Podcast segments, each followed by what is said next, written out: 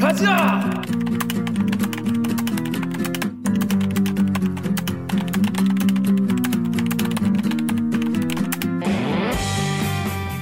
듣다 보면 빠개치고 보다 보면 목이 막히는 사이다 안 주는 본격 고구마 섭취 방송 댓글 읽어주는 기자들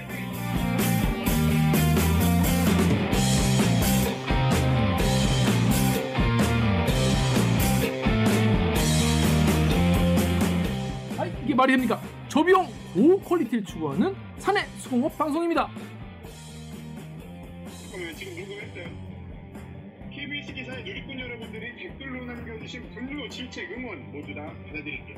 4차 언론혁명은 과학입니다. Science 반갑습니다. 저는 science. 댓글 읽어주는 기자를 진행을 맡은 김기화 기자입니다. 오늘 방송도 보기 시작하겠습니다. 이 방송 괜찮다 재밌다 얘네 들만 음. 싶으시면 구독과 좋아요 버튼 한 번만 눌러주십시오.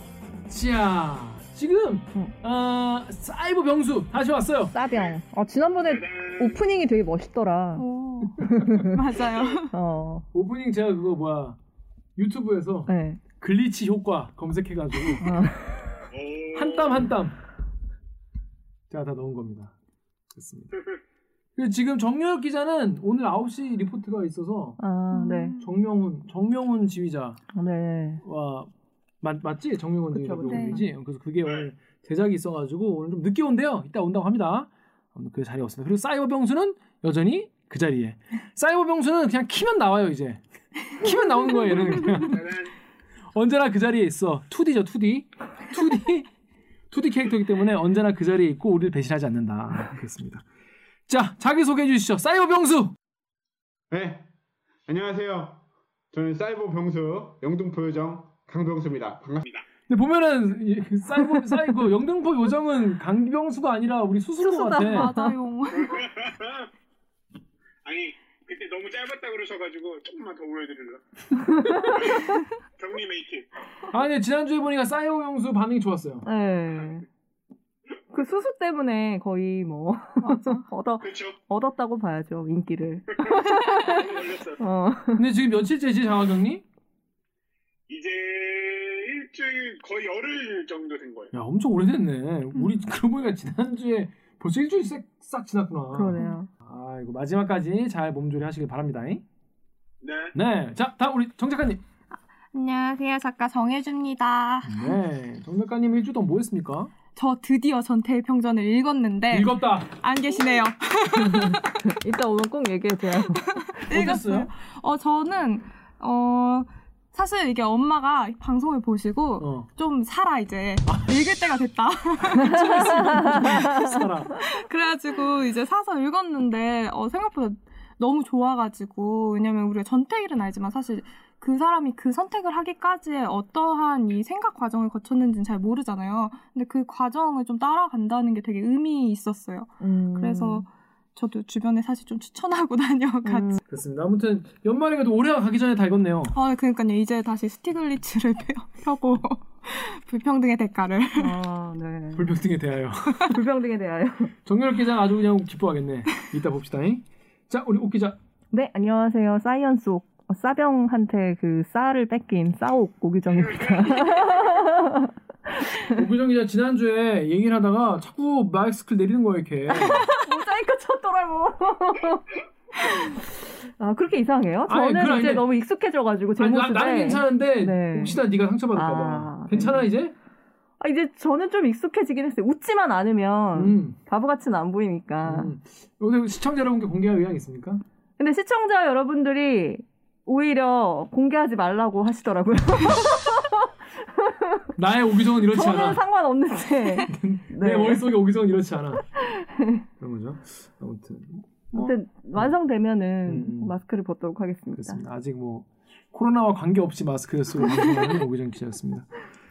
자, 우리 지, 뭐 아이템 이번 주 아이템 뭐 고민하면서 여러분 그 지난주에 그 스트레이트 보셨나요? 스트레이트 전봉민 의원 관련 아이템 MBC 스트레이트요? 스트레이트. 네. 대박이잖아. 못 봤어요. 아 전복민 의원 국민의힘 전복민 의원이 응. 아빠 찬스로 재산을 많이 불렸는데 불린 응. 것으로 추정이 되는데 음, 그 스트레이트에 있는 기자가 취재를 하니까 음. 전복민 아빠 와가지고 3천만 원 줄 테니까 보도하지 말라고. 아, 그럴- 그밖에 안 줘요? 아, 너무하네. 어 그게 이제 찍혔어. 어. 다 찍혀가지고 나갔어. 어. 3천만 원. 아, 한 4억은 어떡해. 줘야. 전 그 장면 보면서 여러 가지 생각이 든게 네. 첫째로 아 대리기 부르고 싶다. 어, 그 분을. 어 그분. 네, 네, 아 네. 너무 아쉽다. 우리가 있... 그리고 저 사람이 저렇게 3천만 원으로 하려는 걸로 봐서 저 사람은 저렇게 3천만 원으로 다른 기사들도 막지 않았을까. 음, 음. 그쵸. 충분히 의심을 가질 수 있죠. 어 그러니까 네. 지금까지 이제 그렇게 다른 그러니까 MBC 기자 같은 경우에는 3천만 원에 그렇게 하시면 안 돼요라고 하고 음, 이거를 음. 보도를 해버렸는데 음. 다른 기자들은 뭐 3천만 원인지 뭐, 뭐 다른 돈인지 받고 그동안 보도를 안 하고 씹어줬으니까 그렇게. 어, 저렇게 맞아. 당연하게 말한 게 아닐까? 그쵸. 이런 생각도 들었어요. 음, 음, 속상했어요. 당당하게, 그것도. 그러니까 옥 기자는 얼마면은 기사 이제 안 내줄 것 같아요.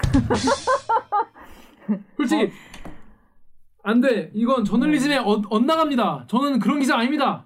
라고 하기엔 너무 거액의 액수였다. 제가 이런 얘기 여기서 공개해도 되는지 모르겠는데, 예전에 저한테 음. 취재를 좀 하는 척을 좀 해달라. 어. 내가 뭐 어떤 업체로부터 공사비 떼인 게 있어서 그걸 대기업한테 그걸 받을 일이 있는데, 그러니까 취재를 들어간다고 하면 거기서 빨리 이거를 지급을 해줄 것 같다는 거예요. 그래서 자기가 이제 그거를, 그러니까 뭐, 사실 공사비 떼이고 이런 것들이 나쁜 거기는 하지만, 그러니까 보도가 아니라 그냥 그 사람의 개인적인 이익을 위해서 저를 어떻게 보면 이용하는 그런 케이스였던 거죠. 그러면서 저한테 내가 지금 받을 돈이 뭐 예를 들면 20억인데 그 중에 2억을 주겠다. 대박. 네, 10, 10%인 거죠. 그러니까 대박. 10%를 어, 어. 떼주겠다. 어, 어, 어. 그리고 원한다면 여기서 그 뭐 서약서 음. 이런 거를 써도 된다. 무슨 서약서? 그러니까 뭐 주겠다는 걸. 어. 그래서 전화 한 통만 하면 되는 거잖아요. 음, 근데 제가 그걸 못 하겠는 거예요. 어. 그 연차가 그때 제가 한 3년 차, 4년 차 음. 정도 됐을 때인데 음. 그러니까 저는 순수한 이제 제보자라고 생각하고 만났는데 그런 제안을 하고 그것도 되게 거액을 그렇게 준다고 하니까 2억이면 그게 오히려 더 무섭고 그게 더 거부감이 들어서 아. 제가 아 저는 못하겠습니다 하고 음. 그 자리를 나왔던 기억이 나는데 음. 한 번씩 생각나더라고요. 생각이 아, 안 나는 건 아니야. 생각이 생각은 나는데 나. 생각은 나. 왜냐면 전화하는 게 나쁜 건 아니니까. 그잘 취재할 수 있죠. 취재를 할 수는 있잖아요. 근데 있지. 이제 그분의 목적을. 드- 어, 음. 불순한 목적을 이미 들은 상태에서 제가 그걸 할 수는 없으니까. 그러니까 그분이 네. 공짜로 그냥 취재해달라고 했으면 했을 수 있어. 오히려. 그쵸, 그쵸. 그랬을 수 있죠. 음. 아무튼 근데. 전복민 의원 같은 경우에는 이것 때문에 탈당했어요 오늘. 음. 아까 탈당했어 아까. 당해야죠. 그러니까 아 그렇습니다. 아무튼 그래서 이런 거 참 어, 사실 예전에도 저희가 타사와의 콜라보 이런 거 막 생각을 했었는데 아깝더라고. 얼마나 음. 그 뒤에 얘기가 많겠어. 음, 재미있는 얘기가. 듣고 싶네요. 자, 그러면 저희는 아, 로고 듣고 일부 무친 뉴스 브리브리 브리핑으로 돌아오겠습니다. 로고 주세요. 나는 기레기가 싫어요. 지금 여러분은 본격 KBS 소통 방송 댓글 읽어주는 기자들을 듣고 계십니다. 베타. 뉴비 어서 오고. 네비 어서 오고 새 시즌을 눈앞에 둔 유튜버 대들기입니다. 그렇습니다. 2주 남은 시즌 2 더 열심히 할 테니까요. 오늘 방송 기대된다면 좋아요 버튼을 눌러주시고 앞으로의 댓읽기를 알고 싶다면 구독 버튼을 잊지 말고 눌러주세요. 네, 오늘 제가 그 뭐야 시즌 2 종료하니까 마지막으로 좋았던 에피소드 좀 별로였던 에피소드 꼽아달라고 음. 커뮤니티 글을 올렸어요. 근데 시즌 2 종료한다니까 사람들이 깜짝 놀라가셔가지고 저도 좀 전에 봤어요. 그거 어. 보고 뭐지? 막 이러면서 시즌이 시즌을 바뀐다면 업데이트. 그래서 사람들이 막 댓글로 이보게 기자 양반 너무한 거 아니에요? 너무 하는 거 아니에요? 저희는 그 시즌 2를 이제 종영을 하고 어, 1월 1 우리 쉬어요 좀 선배? 어? 야 원래 마지막 주 쉬려고 했는데 네가 자가격리해가지고 무슨 못 쉬는 거 아니야 왜? 그거랑 무슨 상관? 있어요? 마지막 주 안 쉬어요? 원래 마지막. 주를 강병수랑 다 모여가지고 어. 한 시간 끝나고 한 시간 더 녹화를 해가지고 아. 다음 화 녹화를 쉬고 이제 이걸로 가려고 했는데 강병수가 지금 자가격리 걸리는 바람에 다음 주에 해야 되잖아 그거를 너 때문이다 너 병수. 때문 너 때문 휴가 쓰려고 그랬는데 휴가? 야. 야 자가격리를 여 2주를 하고 휴가를 써? 양심이 있냐? 선배 노종의 연속이에요. 노동의 연속의 태백 300을 어, 나도 야, 노동의 연속에 야, 있고 싶어. 저도 야 그게 지금 할 소리야 지금 시청자분들 앞에? 양심이 없냐 두유해부 양심? 기자로서 세상 보는 눈을 다시 한번 이렇게 재짚어 볼 수 있는. 개소리 그만하시고요. 아무튼 그래서 댓글 읽어주는 기자들 시즌 3는 2021년 1월 1일에 시작합니다. 저희는 그 며칠 쉬는 것도 불안해할까봐 바로 합니다 걱정하지 마시고요 우리도 불안하잖아요. 그러니까 나도 불안해. 저희 대- 대일기는 제가 예전에 한 번 말씀드렸을 거예요. 오기나 PD가 우리 시즌제로 하자 그래서 네. 절대 안 된다. 이거는 마치 어, 두 바퀴로 굴러가는 자전거와 같다. 멈추면 쓰러진다. 댓읽기는 바퀴야 바퀴. 어, 멈추면 쓰러집니다. 그렇습니다. 그래서 저희는 계속 간다. 걱정 마십시오. 자, dynamic Korea 어, 쏟아진 뉴스의 홍수. 요즘엔 정말 코로나 뉴스랑 네. 윤석열 뉴스 네. 또 뭐 있지? 그 두 개가 단가? 뭐 청문회 이런 거. 청문회, 어, 청문회 이번에 뭐 네. 이번에 음. 개각을 했으니까 그거 말고 뉴스가 없어. 음. 뉴스가 들어갈 자리가 없다는 말. 그러니까 음, 음. 뉴스가 들어갈 자리가 없다는 말을 해요. 여러분 그 뉴 뭐 MBC 뉴스, KBS 뉴스, 뭐 SBS 뉴스, 뭐 공중파 뉴스 보면 이게 딱 시간이 정해져 있잖아요. 그쵸. 40분까지 해야 돼. 네. 뭐, 뭐, 8시 시작하면은 8시 반까지 해야 돼. 그러니까 음. 여기 들어갈 리포트의 개수는 정해져 있는 거야. 음. 그러면서 이제 그날 들어갈 뉴스를 정하면은 못 들어간 뉴스는 빠지는 거죠. 음. 하지만 댓읽기는 그런 게 없다. 그냥 쭉 한다. 이게 댓읽기가 더 좋다. 아무튼 그래서 어, 못 들어간 뉴스도 많아요. 그래서 우리가 놓친 뉴스도 많고 한데 그래서 그런, 그런 것 중에서 우리가 한번 바라보면 재밌는 뉴스를 가져와 봤습니다. 이름하여 묻힌 뉴스 브리브리 네, 브리핑 핑. 첫 번째 아이템 우리 옥유정 기자가 준비했습니다. 어떤 네. 아이템입니까? 유승준. 유승준 방지법에 내가 공공의 적이냐? 격앙이라는 기사입니다. 근데 이 기사 제목이 잘못됐네요. 스티브 유라고 해야 되는데. 그렇죠. 두 번 두 번이나 틀렸네요. 그러니까요. 스티브 유, 스티브 유 방지법의 격, 격앙. 여러분 이 영상 혹시 보셨나요? 안 보신 분들 한번 보시고 오시면 아니야. 어, 난 강력 추천해요. 아니에요. 그. 조회수를 올려줄 필요가 없지 않을까요? 조회수 이미 벌써 150만이기 때문에 네. 예. 제가 제가 예전에는 그 댓글 읽어준 기자를 구독자가 한 1000명 이하일 때는 만나는 사람마다 구독해달라고 그랬거든요. 음. 지금은 딱히 그런 말을 하지 않습니다. 오. 아, 자신감. 어. 마찬가지예요. 유, 야 병수야 너 유승준 아이템 봤어 그거 영상? 네, 그 동영상 봤어요. 저. 어 어땠어? 약간 개인적으로는 좀 씁쓸했어요, 되게. 왜냐면 유승준이 되게 저 어렸을 때 인기 많았던 연예인이거든요. 음. 우리 유승준 몇 번 다뤘었잖아요, 대립계에서. 그쵸, 그쵸. 음. 뭔가 되게 바른 생활 사나이 막 이런 건전한 이미지로 인기가 진짜 많았어가지고 엄청 음. 몸도 좋고 막 되게 건강 건강함 막 몸도 마음도 건강한 사람 이런 느낌으로 계속 이렇게 왔다가 이제 그 잊혀진 연예인 음. 말 그대로 스티브 유 이렇게 남았었는데 다시 처음에 저는 막 유승준이 막 검색어 오르다 올랐다 그래서 왜 올랐나 했는데 몰랐는데 이런 식으로 나타나서 공감을 많이 못 얻는 이야기를 외쳐대는 느낌을 보니까 좀 안타깝죠. 씁- 음. 씁쓸하고.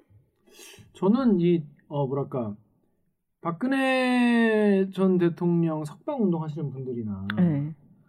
뭐 그런 분들이 어떤 마음일까 왜 왜 저런 생각을 하실까 좀, 좀 이렇게 저는 잘 저랑은 약간 좀 생각이 다르니까 네. 궁금할 수 있잖아요. 네. 그리고 또 교회 그 저는 사실 뭐 종교가 없는데 이 종, 지금 예배 같은 걸 좀 자제해 달라는 거가 이제 종교 탄압이다라고 생각하시는 분들 그쵸. 그런 분들이 어떤 생각일까 왜 왜 저렇게 과학과 음. 종교와 음. 이 질병과 이런 거를 잘 구분을 안 하고 말씀을 하실까 되게 궁금했었거든요. 네. 이게 또 제가 또 이거 과문하다는 말이 맞아요. 왜냐면 주변에 그런 사람이 없어요. 음. 잘 없고 그런 분들과 대화를 이렇게 하다 보면 예, 둘 중에 한쪽이 이제 말을 안 하게 되기 때문에 길게 대화할 기회가 별로 없었어요. 음. 그렇다고 이른바 우, 뭐 우파 유튜브 같은 걸 이제 오래 보고 있기도 음. 뭐랄까 다, 른 거를 하는 게 더 행복한 시간을 보낼 수 있기 때문에 음. 잘안 봤단 말이에요. 음, 음. 근데 이번에 유승준 씨 이 말을 하는 걸 보면서 저도 예전에 유승준 씨 뭐 좋아했으니까 그리고 이렇게 길게 자기 이야기를 한, 한걸본 게 처음이기 때문에 40분짜리예요 영상이. 네. 그걸 봤는데 아 이런 사고 체계 안에서 이런 걸 주장을 하는 거구나. 음, 그러니까 교회와 사회 사회주의, 음, 음, 음. 빨갱이, 음. 조국 추미애, 문재인, 뭐, 이- 뭐 그리고 방역 예배 금지, 뭐 이게 다 하나로 하나. 엮어서 이게 이렇게 엮이는 거구나 그쵸. 싶어서 뭐랄까 굉장히 뭐랄까 신선했어요. 신선한 개소리였다. 아 신선 신선했어요. 어. 왜냐하면 제가 늘 말하잖아요. 이만희가 재밌는 예술 수도 있지.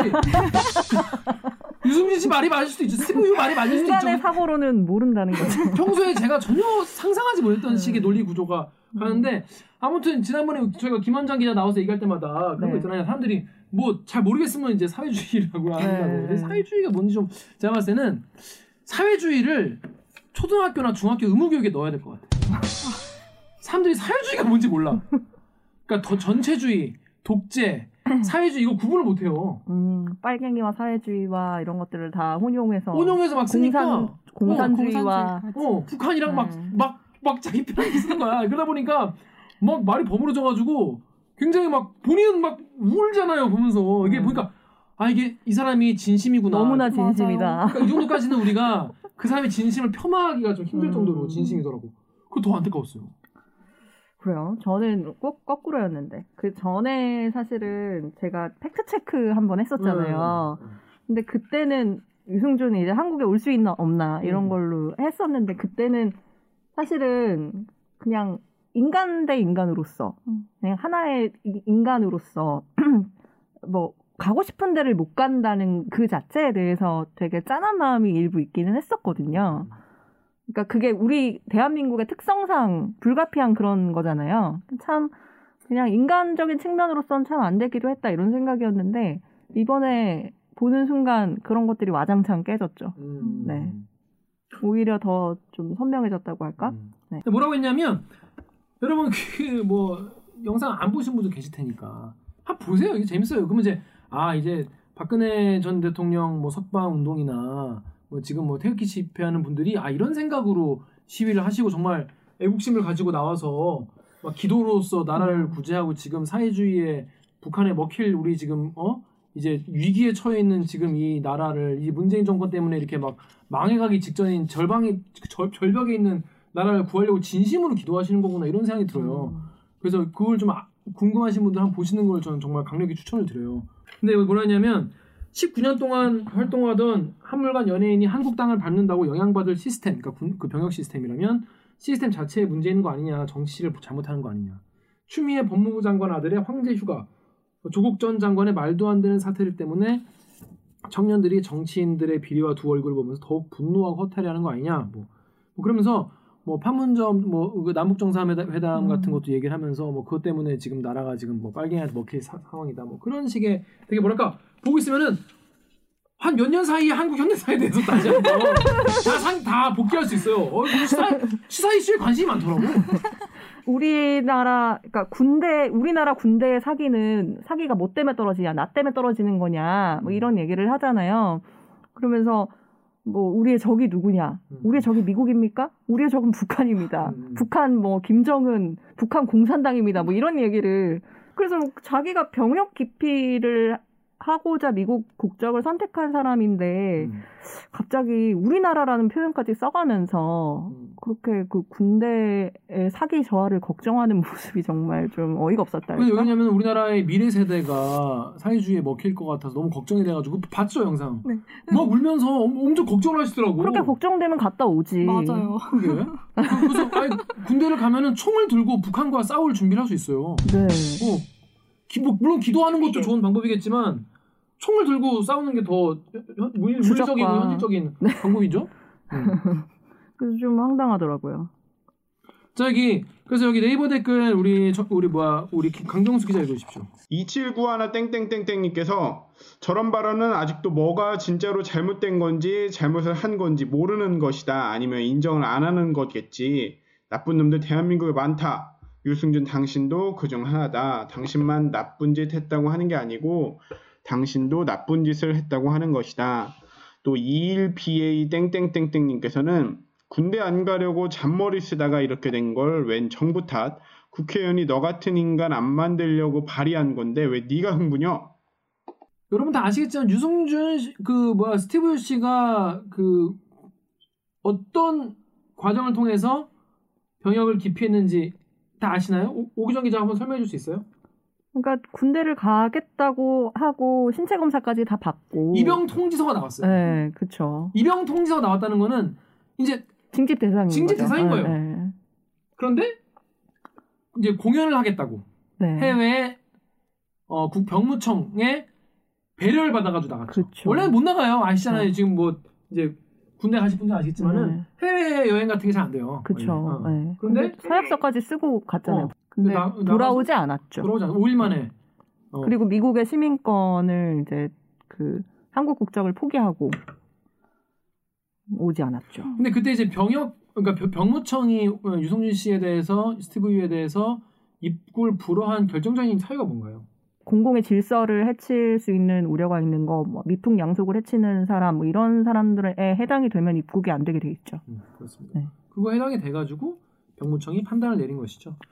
강명수 기자 이 영상 보면서 이 유승준 이게 스티브 유 씨에 대해 그 논리가 좀 이해가 됐어요? 항상 우리나라에서 군대 관련 이야기는 사실 논리보다는 감정이 앞선다고 저는 생각하거든요. 그렇지 억울하잖아 군대 가는 것 자체가. 내, 내 군대 생활에 그래. 그러니까 이게 뭐 군과 관련돼서 뭐 최근에까지 굉장히 많은 정치인들 연루가 됐었잖아요. 네. 그것 때문에 사회적으로 큰 논란이 됐었고 음. 이게 사실 얘기 가까운 사람들이랑 얘기를 해보면 그 논리로는 잘 안 돼요. 이게 내 군 생활에 비춰서 이해가 가냐 안 가냐로 대부분이 반응을 하고 그거로 그 행동을 평가하고 그렇게 되는 경우가 많다고 저는 개인적으로 생각이 들었거든요. 그런 경험을 많이 했었고 유승준 씨가 군대와 관련된 이야기를 하면 사실 어떤 이야기라도 잘 받아들여지지가 않아요. 이미 이미 그렇게 왜 네가 이런 얘기를 해라고 그렇게 도, 이렇게 도끼 눈을 뜨고 쳐다볼 수밖에 없기 때문에 음, 사실 그래서 별로 내용이 잘 안 들어왔어요 저는 음. 보긴 했는데 아, 본인이- 본인이 도끼- 본인이 그러니까 도끼 눈을 뜨고 봤다는 거군요. 뭐 그렇죠 사실 저 저 유승준 씨는 그냥 스티브 유가 돼버렸잖아요 이미 그거는 음. 그리고 본인이 분명히 선택했고 잘못을 했다는 건 뭐 너무 자명한 일이고 근데 유승준 저렇게 예.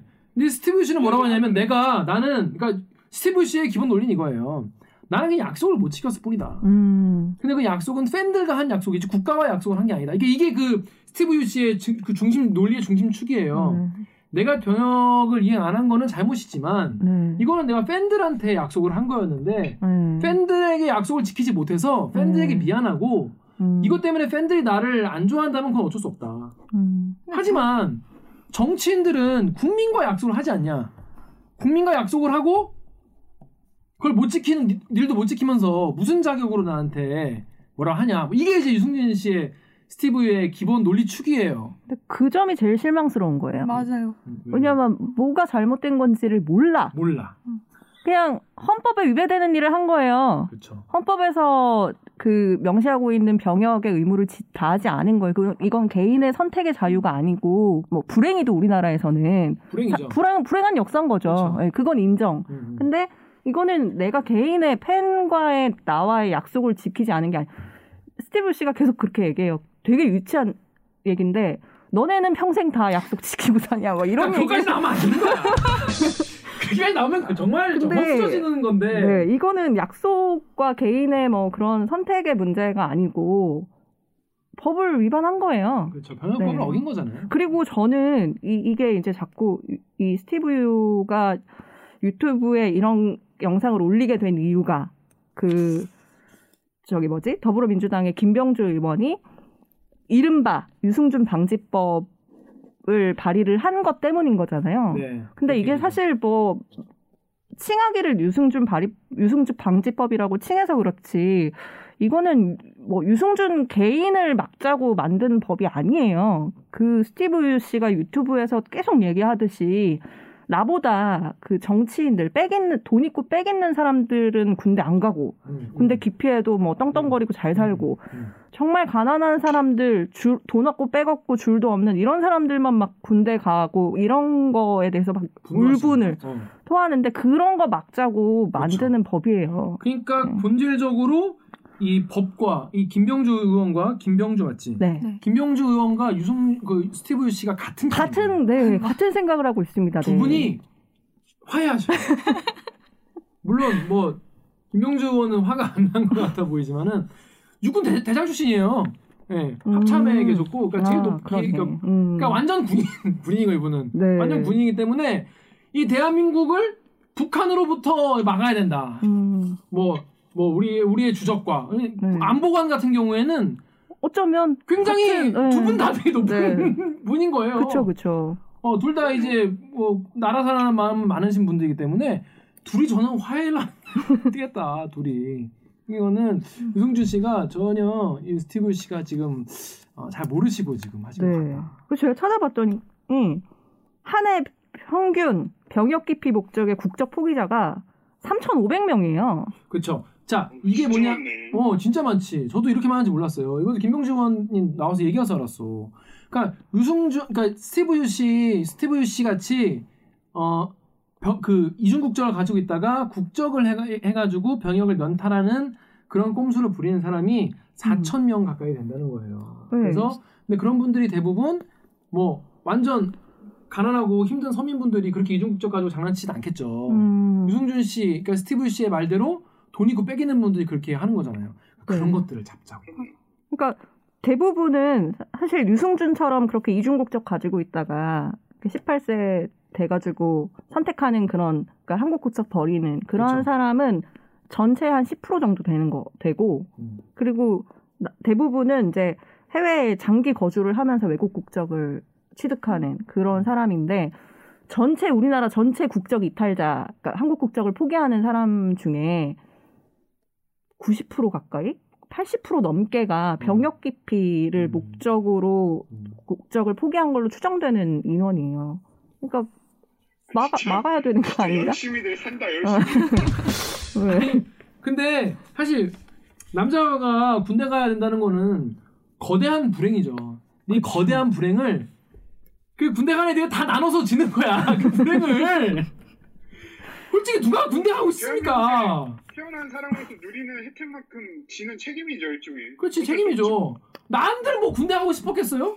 난, 난 이- 나중에 욕먹기 싫어서 군대 갔다 왔어. 어? 그것도 그냥 육군으로. 딴 데 가면 또 뭐라 할까봐. 어?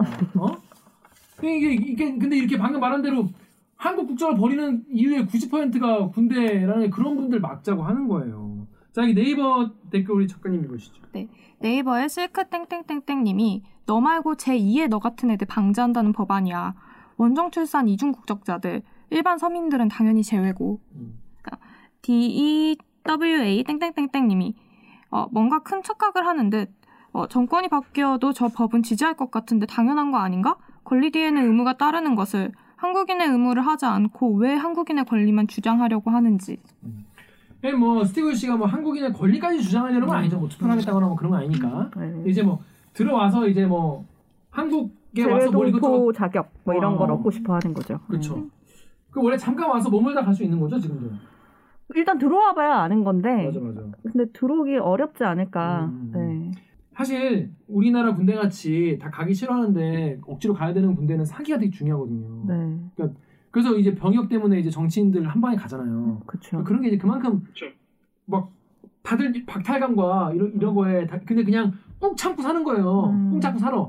근데 이거를 유승준, 스티브 같이 이렇게 상징적인 인물이 오면 음. 병무청 입장에서는 사실 군인들의 사기가 떨어지죠. 나 떨어질 것 같아. 그러니까 군인. 우리나라에서 군대 문제는 국가의 안보랑 완전 직결되어 있는 거잖아요. 그렇죠. 근데 세계 각국의 모든 나라가 출입할 때 그 안보에 위협이 될 만한 사람들은 다 음, 추- 출입을 못하게 해요. 음. 가까이 일본만 하더라도 뭐 독도 관련해서 뭐 얘기하고 이런 사람들은 다 블랙리스트에 올라가지고 못 음. 들어가잖아요. 음. 그러니까 미국도 마찬가지인 거고 그런 음.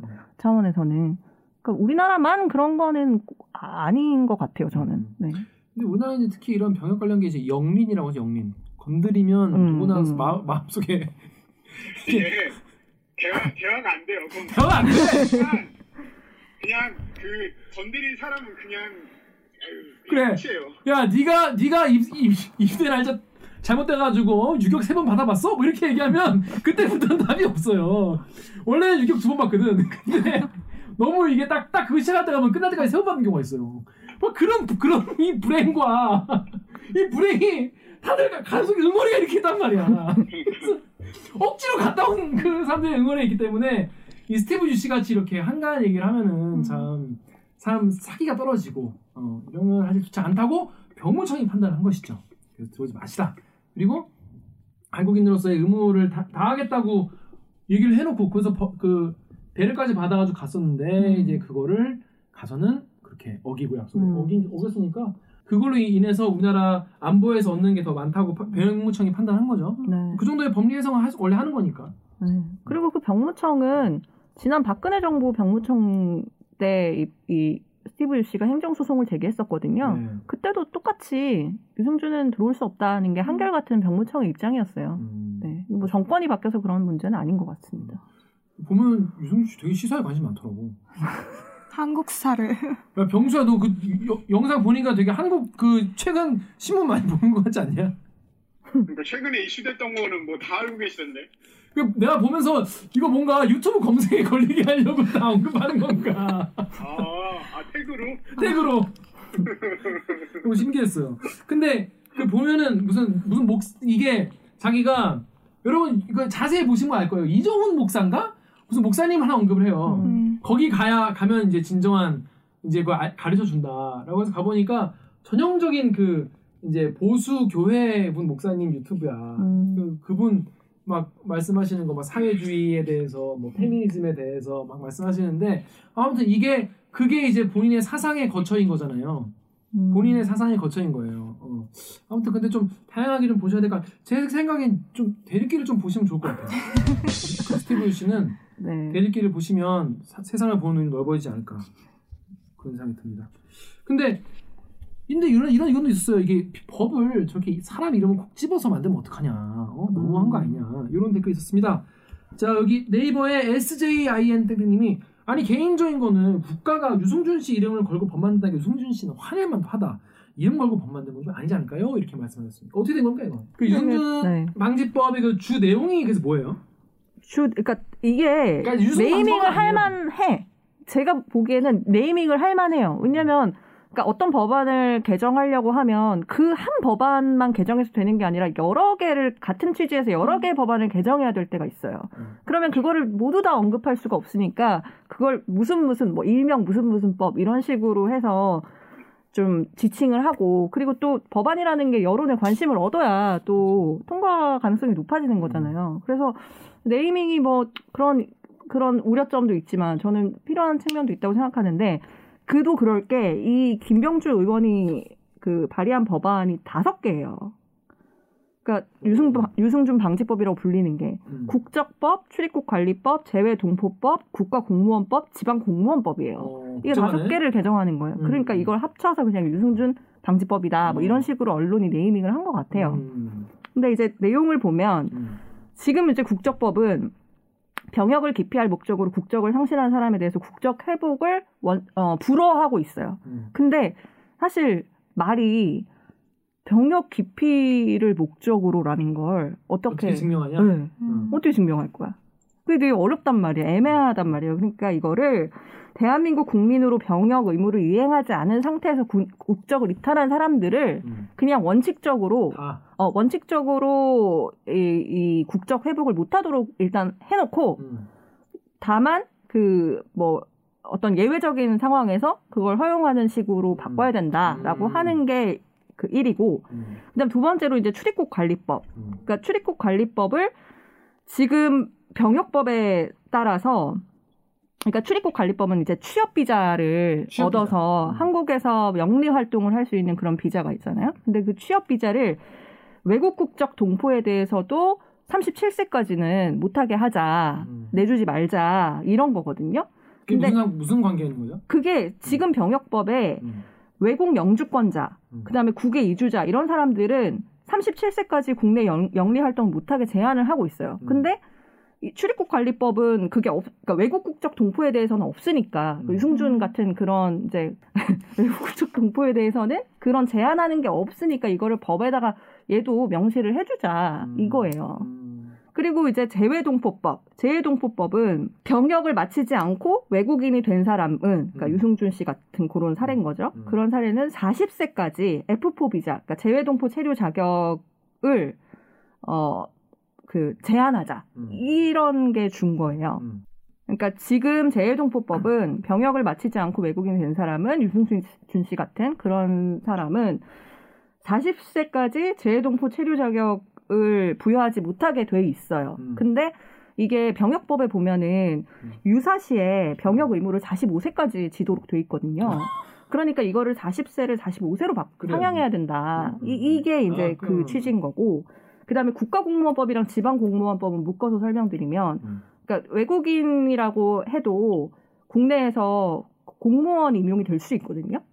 아 외국 사람이 네, 외국 사람도 가능해요. 어, 그럴 그러니까 수 있죠. 뭔가 국가 안보와 직결되지 않은 네, 그런 네, 로봇 영역의 탈리시 됐었잖아요. 네, 영역의 그런 공무원은 음, 그러니까 국가기관장이 뭐 허가를 하면 음, 고- 공무원이 임용 가능하거든요. 음, 음. 근데 이걸 그냥 무한대로 다 허용해 줄 거냐? 병역을 기피한 적어도 병역을 기피한 사람에 대해서는 하지 말자라고 하는 게 음. 그걸 명시하자라고 하는 게이 음. 법안의 취지인 거예요. 음. 네. 어, 뭐 납득이 되는 수인 것 같은데? 그렇죠. 그러니까 이게 유승준 naming이 유승준 방지법인 거지 유승준 개인의 뭐 문제가 아니고. 정말 아, 이게 유승준 씨, 그러니까, 그러니까 스티브 유씨 같은 사람이라고 해야 사람들이 딱아 이해가 그런 되죠. 거 예. 한 방에 딱 이해가 되잖아요. 이중 국적 갖고 있다가 한국에서 돈 벌고 갑자기 나와가지고 군대 갈 때 되니까 갑자기 외국으로 나와가지고 음. 국적 뭐 한국 국적 포기해서 군대 안 간 사람 음. 스티브 유 음. 깔끔하잖아요. 네. 그러니까 이제 언론에서 이제 어 이제 시- 시청자들 또 이제 구독자들에게 이해가 편하게 하려고 음. 어, 스티브 유 씨가 과거 했던 행동에 빗대서 얘기를 한 거니까 너무 서운해하지 않았으면 좋겠어요. 본인이 그렇게 한 건데 뭐 어떡해. 그리고 이게 유- 그 스티브 유 씨와 이 김용주 의원과의가 생각하는 바라는 세상은 같은 세상이다. 음. 둘은 같은 곳을 바라보고 아이러니네. 그러니까 그게 아이러니지. 아, 이게 이거 이 내용과 약간 별개로 음. 어제 이제 제가 차 격리 중이니까 영화를 많이 보게 되잖아요. 업무의 연장이라며. 노동의 연속. 진짜- 아 진짜 업무 연장인 게 어제 봤던 영화가 두교황이란 영화. 영화 아 재밌지 두교황 넷플릭스 음. 두교황 네. 보세요. 의외로 재밌어. 음. 어 근데 그거 저는 진짜 되게 감동적으로 봤어요. 뭔가 요새 약간 사람들끼리 너무 미워하고 싸우고 막 저 새끼 죽일 놈이다 이러고 막 그런 말도 안 되는 정말 어떻게 생각했는지도 모를 논리로 서로를 미워하고 이러는데 약간 지쳐 있었는데 네. 뭔가 그냥 어른들이 되게 서로 다른 걸 인정하고 용서해가고 화해해가고 상처를 보듬어가는 뭔가 그 과정 자체가 엄청 감동적이더라고요. 맞아요. 여러분 추천드립니다. 가, 두교황 그 한니발 렉터가 음. 교황으로 나오세요. 말도 안 돼. 말도 안 돼. 한니발 렉터가 교황으로 나오는데 사람 뇌로 요리를 만드는 사람. 어, 약간 거기서 약간 좀 그랬는데 안쓰럽게 써 너무 연기를 잘하시고 음. 뭐 워낙 너무 뭐, 잘해요. 어, 너무 개짱인 분이긴 하지만 음. 아무튼 아 우리 사실 너무 요즘에 이제 곳곳에 숨어있던 미친놈들이 다 기어나와가지고 뭐 유튜브니 뭐니 뭐 커뮤니티에 다 기어나와 정말 증오와 혐오와 이런 정말 그런 뭐 바늘과 송곳 같고 막 바늘 같은 그런 거를 막 뿌려대는데 정말 지긋지긋하지 않습니까? 정말 두교황이라도 보면 좀 힐링이 좀 됩니다 그래도.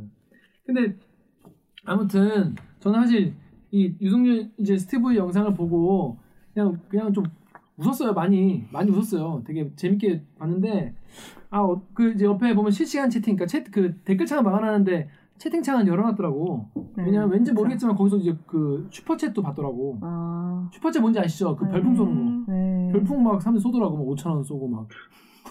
5천 원이 제일 위였던데 내가 보- 보는 동안은 아무튼 그 채팅창 보면은 많은 분들이 맞다고. 유승준 말 맞다고. 음. 막 그러는 걸 보면서 아 정말 신기하다. 신기하다 이런 생각이 들었습니다 아무튼 아, 여러분 하여튼 뭐 한번 보- 보시면 네, 재밌습니다 자 마지막으로 요 클리앙 댓글 제가 읽- 아 작가님 좀 읽어주시죠 네. 클리앙의 세상에 이런 힐이 님이 이거 매우 중요하다고 생각합니다. 왜냐면 돈 많은 재벌, 유수의 정치인 집안, 법조계 집안 등의 자녀들 병역 회피를 꽉 틀어주는 거라 매우 중요하다 하겠습니다. 이제 회피하면 재외 동포 되는 겁니다. 네. 이분은 MMORPG를 열심히 하신 힐러신가 보네요. 아, 힐. 음. 근데 4천 명이나 된다니 참 많다. 음. 진짜. 그러니까요. 그냥, 그냥 다녀, 다녀 오세요. 그래. 그렇게까지 그렇게 열심히들 사십니까? 그러니까 아, 가기 싫죠. 가기 싫은 마음 이해합니다. 근데 가기 싫은 마음을 꾹 참고 가는 거야. 꾹 참고 가야 돼. 어쩌겠어. 가야지.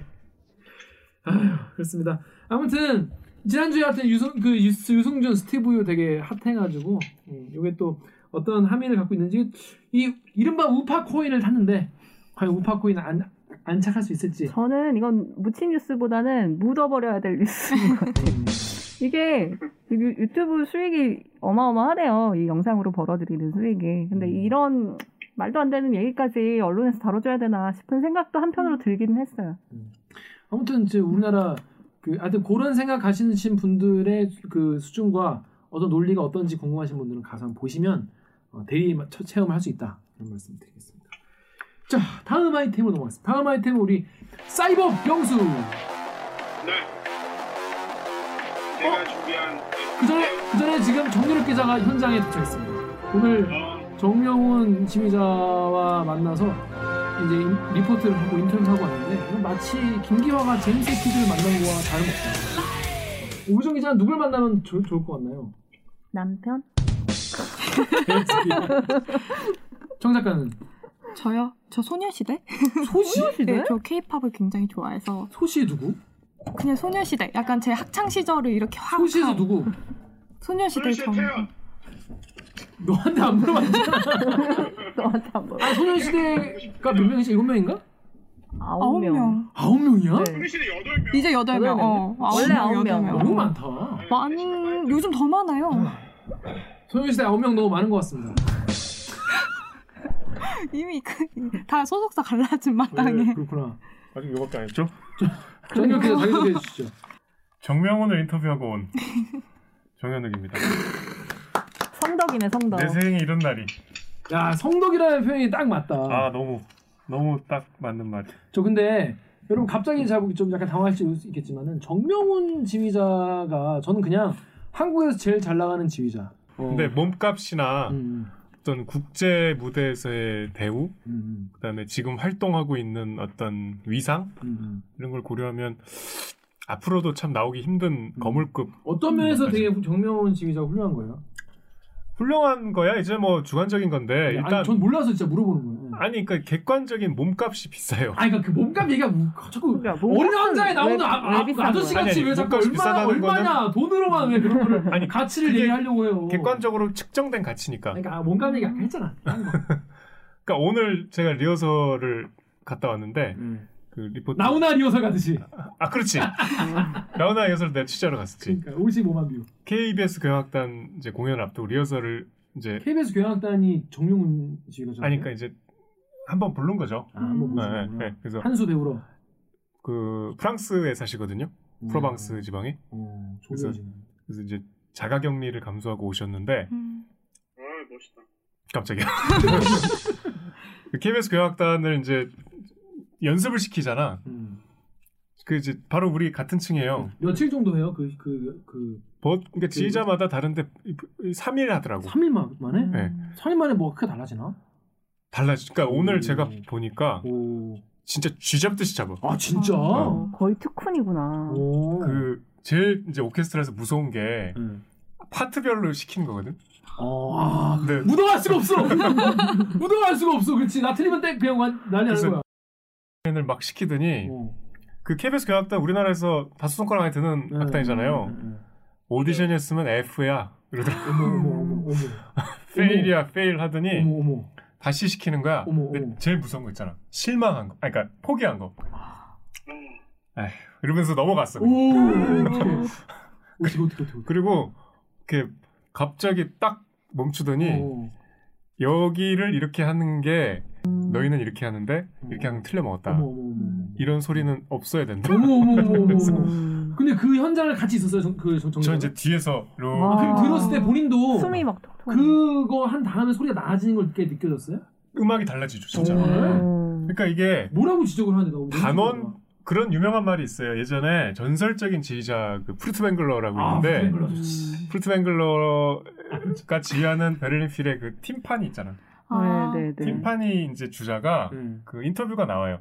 팀파니 주자가 이제 지휘자 오기 전에 단원들끼리 막 연주하잖아요. 그쵸, 그쵸. 근데 팀파니는 별로 안 나오잖아. 음. 그치. 그러니까 이제 자기는 작곡을 공부했대. 그래서 음. 그냥 이렇게 악보를 보고 있었대. 어. 귀로만 듣고. 음. 그러니까 자기 차례가 아니니까 그치 그치 그치. 그냥 이렇게 악보를 보고 귀로만 듣고 있었는데 갑자기 음악이 너무 아름다워지더래. 갑자기 그래서 고개를 딱 들었더니 저쪽에서 푸르트벵글러 걸어오고 있더래. 아 너무 아니 그 아이, 너무 MSG. 지금 생생한 인터뷰가 있어요. 아, 그러니까 왜냐면 단원들이 보고 긴장한 거지. 거기서 온다. 야, 야, 너무 떴어, 갑자기. 아니 근데 내가 얼마나 그래서 이제 벌벌 떨면서 인터뷰를 했겠어. 오. 근데 강병수가 딱 생각나는 한마디가 있었어. 왜, 왜? 아 그러니까 이제 처음에 앉아갖고 그 2주간 자가격리를 하셨잖아요. 네.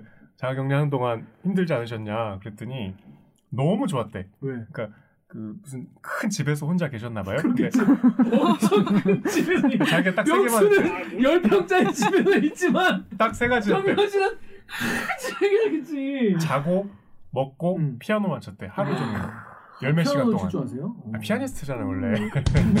원래 피아니스트였다가 지휘자가 되는 세계적인 피아니스트예요 원래. 가능하시네. 콩쿠르에 2등 하시고 피아노만 네, 쳐서 정명훈 정명훈 지휘자님께 드릴 말은 아니지만 정명훈 지휘자님의 집에는 채광이 잘 돼서 그래요. 그러니까 자기는 자기만의 세계를 2주 동안 피아노만 쳐서 너무 좋았다는데 어. 그 병수처럼 원룸에서 한번 해보라고 그랬지. 채광이 안 되는 채광이 안 되는 원룸에서 개와 함께. 그래서 아 자가격리도 참 빈부격차가 심하구나. 아 그렇구나. 그치. 빈자. 다 부동산 문제입니다. 자 그만해 씨. 부동산이 그만해. 뭐 하여튼 그랬습니다. 아 근데 아 너무 신기하네 궁금해서 그런데 그 그러면 정명훈 지휘자 원래 인터뷰할 때 좀 까칠하시다고 전 좀 들었거든요. 약간. 까칠한 정도가 아니라 언론을 싫어해요. 어. 인터뷰를 원래 안 해요. 어. 근데 이제 제가 그 공연 담당이고 음. 마침 우리 악단을 지휘하러 그치, 오니까 KBS니까. 그러니까 이제 그 KBS 교향단 사무국장한테 제가 한 2주 전부터 막 부탁을 여러 번 했어요. 응, 그 분명히 부탁하면 싫어할 테니까 한 세 번 네 번 얘기해 달라고. 음. 그래서 뭐 하여튼 설득 끝에 했는데 응. 처음에 이제 리허설 끝나고 제가 가서 안녕하세요 음. 그랬더니 되게 까칠하게 한 한두 개만 하지 그러시더라고. 어. 질문을 어. 질문을 한다고 나는 해라. 지금 너무 에너지가 고갈된 그치. 상태니까 나는 그리고 세상에서 인터뷰가 제일 어렵고 어. 그리고 본인은 한국말이 좀 힘들대요. 아. 본인은 불어 이태리어가 편하고 오. 그렇기 때문에 조금만 빨리 끝내자. 그리고 뉴스에 나갈 거 아니냐. 내 인터뷰 10초만 나갈 거. 얼마 안 나갈 거 아니까. 그래갖고 일단 앉았지. 음. 하림 씨랑 좀 다르. 40분 했어. 40분. 내가 이렇게 하다가 갑자기 아 이것도 내 자랑 같은데 아, 하자, 하자, 하자. 그거 하라고 내가 시킨 거야. 얘기하다가 갑자기 말을 끊더니 음악 전공했어요? 아, 마스크 한번 내려봐. 아. 일단 내렸더니 네. 처음 보는데.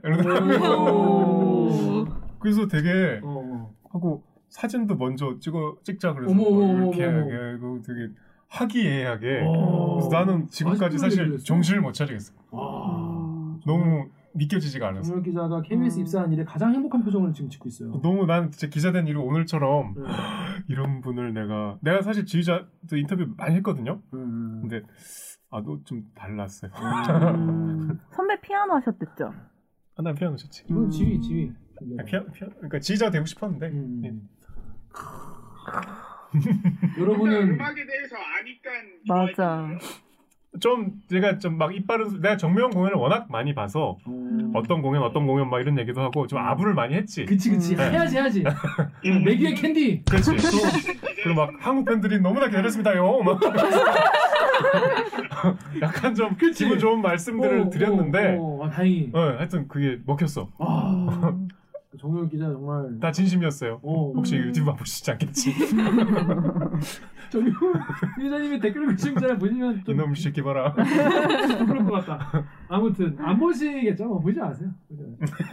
자, 그래서 저희 이제 바로 다음 아이템 넘어가려고 하는데 저기 밖에 오균아 PD가 와 있네요. 오균아 PD 안녕. 안녕 합니다. 상원아 그 귀나 사진 하나 찍어줘. 자, 다음 아이템은 우리 오규정 기자, 아 오규정 강명수 기자 준비했죠? 어떤 아, 아이템입니까? 아이템도 해요? 네. 아이템 준비했습니다. 하세요. 제목은 코웨이 엉뚱한 고객에 밀린 돈 내놔라 채권 추심사까지 동원이라고 하는 이 부산 총 정민규 기자가 쓴 기사입니다. 음, 통화했어?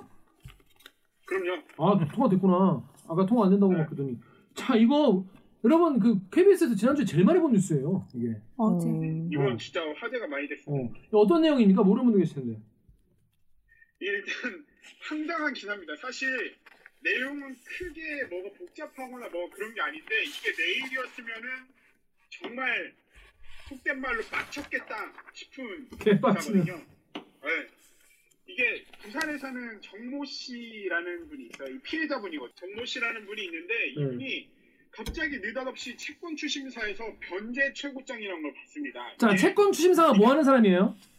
그러니까 이제 내가 이 좀- 정말 간단하게 얘기해서 이제 돈을 내라 돈 받아줘야 되는 그런 곳인 거예요. 돈을 안 갖고 있으니까 네가 변제해야 될 게 있는데 갚지 않고 있다. 그러니까 돈을 좀 우리가 받아 가야겠다라고 편지 한 통을 받았어요. 음. 근데 그 내용인 즉슨 봤더니 내가 코웨이로부터 이 정 씨가 코웨이로부터 비대를 렌탈해서 쓰고 있는데 비대. 그거를 그 비대 요금을 내지 않은 게 20만 원에 달하고 그거를 갚아라 이런 거예요. 음. 근데 비대 같은 거는 우리 집에 있는지 없는지 내 눈으로 확인이 가능하잖아요. 그쵸. 내가 명확히 알고 그쵸. 음. 한 번도 써본 적이 없어요. 내가 코웨이의 고객인 건 맞지만 코웨이의 비대를 써본 적이 없거든요. 음. 이 정 씨가 너무 이상해가지고 음. 채권 추심사에 다시 연락을 해요. 어, 음. 나는 쓴 적이 없다. 어. 비대 쓴 적이 없는데 왜 나한테 갑자기 돈을 내라고 하는 거냐? 어. 라고 물어봤더니 음. 이 채권 추심사는 아, 모르겠고 할 때 우리는 그 코웨이 회사로부터 당신이 비대 쓴다고 그렇게 연락을 받았으니까 돈 내라 음. 이렇게 와와요. 그리고 정 씨는 그러니까 나이가 좀 있으신 분이거든요. 음. 억울하잖아.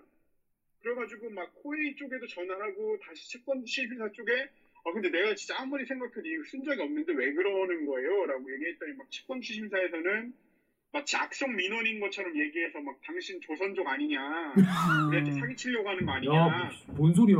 이렇게 얘기를 하고 음. 코웨이 쪽에서는 콜센터에서 아 이거 코웨이 쪽에서 마찬가지로 악성 민원인 취급하면서 콜센터에서 아 이거 우리 본사 쪽이랑 연결 못 해준다 당신 쓰셨는데 왜 돈 안 내는 거냐 이렇게 취급을 해요 음. 미치고 팔짝 뛰겠네.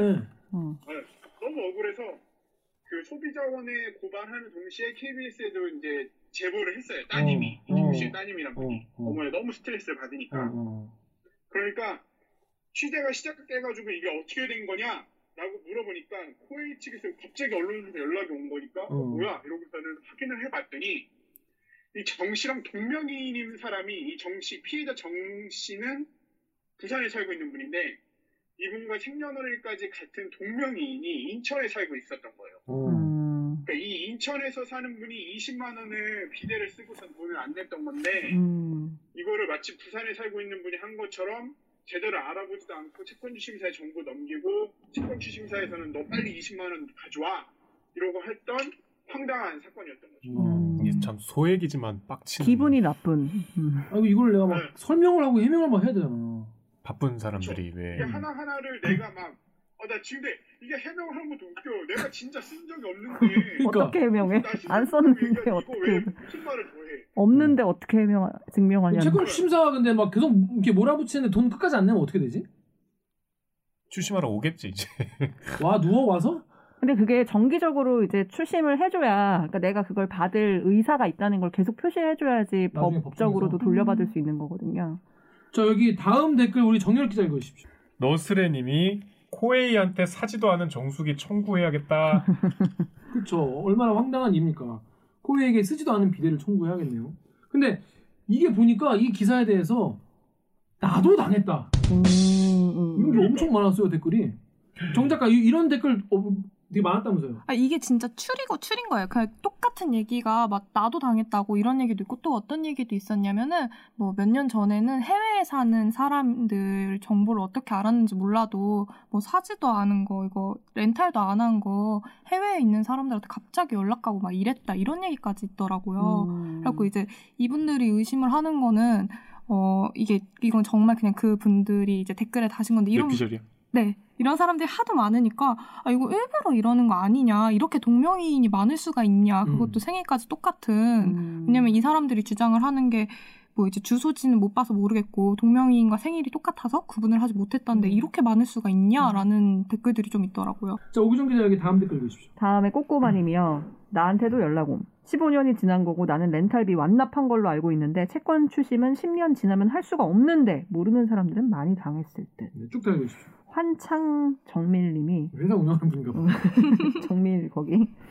우리 와이프한테도 이런 일이 있었다. 흔한 일이다. 우리 와이프는 직원으로 등록돼 있었다고 뭐야? 한다. 어. 어디서 고객 정보를 빼왔는지는 몰라도 대리점에 직원으로 등록시켜 미납금 내놓으라고 전화가 오고 그랬다.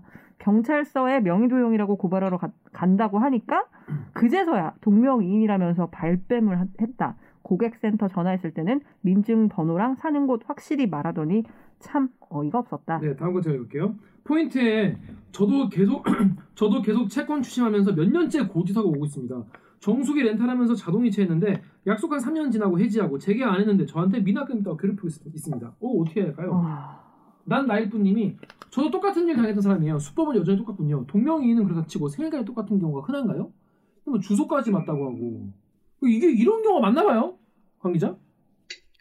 그러니까 이게 아니 이게 사실 그 정민규 기자한테 한번 물어봤을 때는 음. 일단은 취재하던 중에는 어 관련된 사례가 요거 하나였어가지고 음. 이제 이거 단건에 대해서 취재를 좀 했던 건데 음. 그 기자 본인도 취재를 하고 나서 이 댓글이 되게 많이 달리는 걸 보고 어 이거 좀 이상한데 이렇게 생각을 좀 하고 있더라고요. 어. 음. 혹시 비슷한 사례 있으면 좀 제보를 해주셨으면 좋겠어요. 이게 정말로 이 사측에 뭔가 문제가 있는 건지 조직적으로 이렇게 하는 이게 이렇게 관리를 안 되고 있다면은 뭐 바꾸기라도 해야 되는 건데 지금 누군가는 계속 피해를 보고 있는 걸 수도 있는 거잖아요. 음. 좀 제보를 좀 해주셨으면 좋겠어요. 본격적으로 좀 취재를 해볼 만한 내용이구나. 근데 아무튼 이게 지금 코웨이가 이거 갑자기 이런 렌탈 서비스 시작한 지 얼마 안 됐어요. 지금 뭐 국내에서는 좀 됐지만 실제로 뭐 4년 됐나? 한 5년 됐나? 그 역사가 길지 않은데 이거 갑자기 이런 일이 막 이제 막 슬슬 막 많이 생기고 있는 거죠. 그런데 이제 채권 취사가 굉장히 뭐랄까 묘- 모욕적인 말을 했다고 하는데 여기 다음 댓글 정렬 기자 읽으십시오. 다음에 썬님이 추심회사 직원으로서 어떤 추심회사의 의뢰가 되었는지 모르겠지만 내용상으로 보면 불법으로 의뢰가 됐는지 추심회사 직원이 채무자한테 채무 관련 문의가 들어오면 채권자와 통하여 사실 여부를 다시 확인하고 듣기 거부감 상담은 안 하는데 추심회사 간부가 전화하여 용서를 빈다 상식 밖의 추심회사네요. 그러니까 되게 아까 말한 뭐 조선족이냐 그런 말부터 되게 심한 말을 많이 했다고요. 네, 이게 그냥 막 쓰- 그냥 기본적인 태도 자체가 마치 악성 민원인인 것처럼 20만 원 떼먹으려고 하는 민원인인 것처럼 그 태도를 굉장히 취했었고 이건 사실 뭐 코웨이 측에 항의를 하려고 해도 비슷한 태도였었기 때문에 이 중간 사이에서 굉장히 스트레스를 좀 많이 받았다고 피해자분께서 그렇게 하소연을 좀 했다고 하시더라고요. 다음에 다음 댓글 우리 작가님 읽으십시오. 다음에 럭셔리 서빈님이 확인해달라고 그렇게 얘기했는데 귀등으로도 안 됐더니 문제가 돼서 취재하고 사실관계가 밝혀져 고발한다고 하니까 이제 와서 실수라며 죄송하다고? 그토록 소비자를 무시해놓고서는 한다는 소리가 참 뻔뻔다. 그러니까 코웨이가 KBS 취재가 시작되니까 사과를 한 거예요? 그렇죠. KBS 취재가 이제 시작되고 하니까 그때서야 어 이게 도대체 어떻게 된 일이지라고 그때서야 내막을 좀 알아봤던 거고 그러고 나서야 아 이게 동명이인이었구나라는 걸 확인하게 됐던 거고 그 다음에 이제 이 피해자분한테도 그 보도가 안 나가게 하면 안 되겠냐 어. 고 되게 많이 이야기를 했다고 그런 이야기를 전해 들었다고 하더라고요 기자가 그 뭐야 김봉민 의원 아빠랑 비슷하네요. 뭐 응? 잘못하신 분들은 전국민 의원. 아 전봉 전봉민이 마지막에 최선을 다하더라고요. 어? 잘못하신 분들은 꼭 마지막에 최선을 다하더라고요. 건데. 그렇지. 애초에 잘못 안 하면 되는데 음. 마지막에 최선을 다하시는 그런 이야기였습니다. 띵원이다. 음.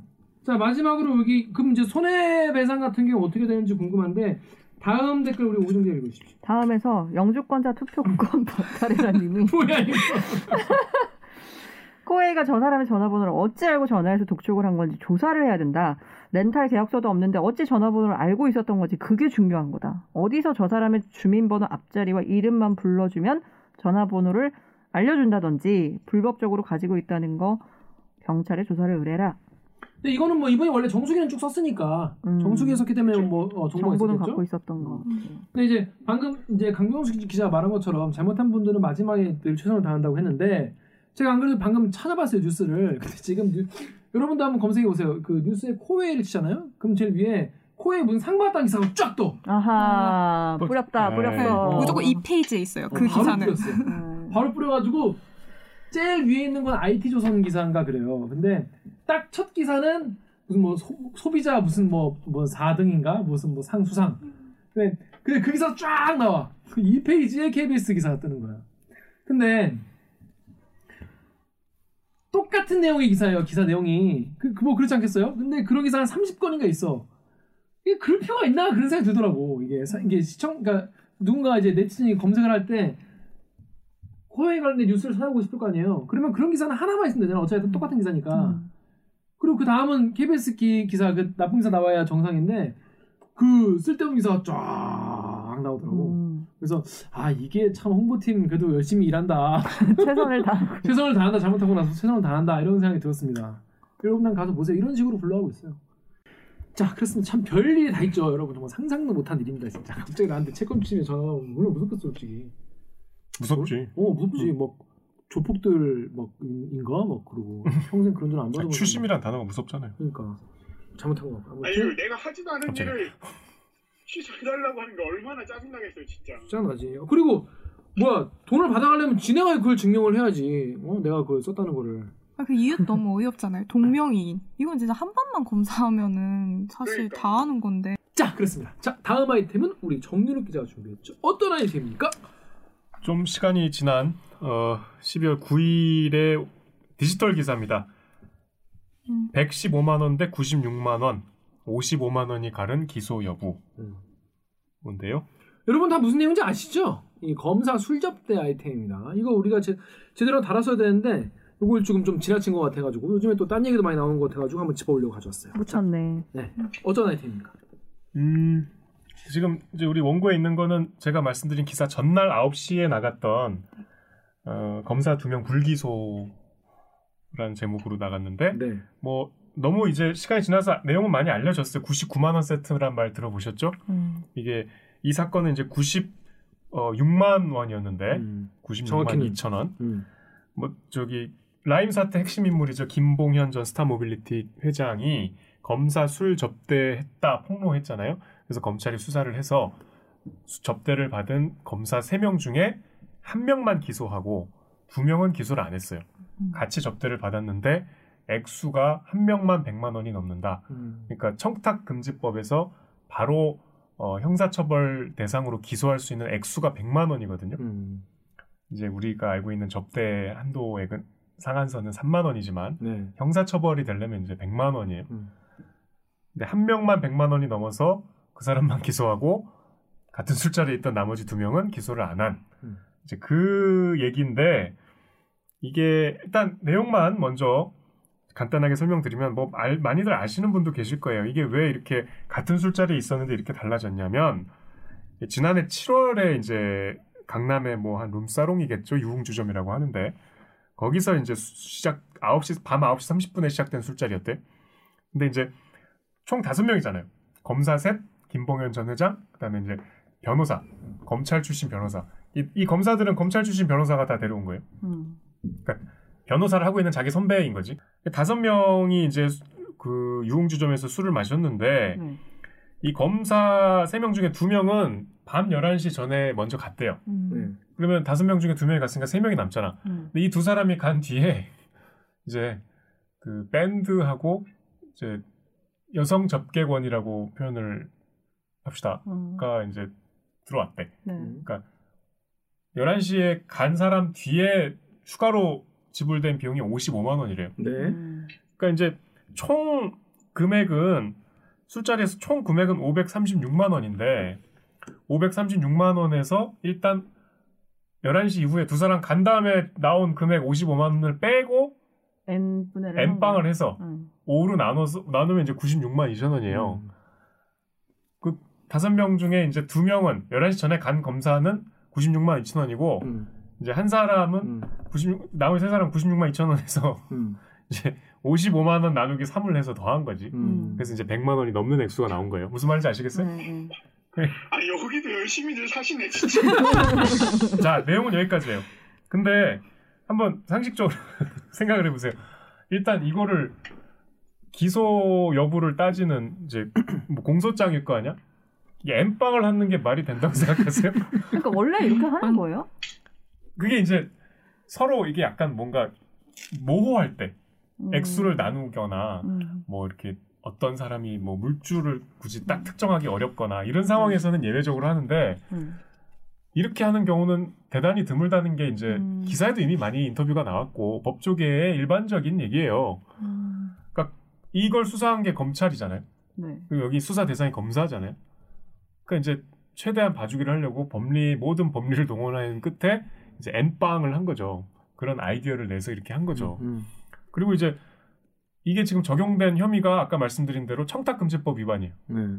근데 이 기소가 된 분도는 그 실제로 그 수사팀의 수사 팀장이고 네, 팀장으로. 네. 네.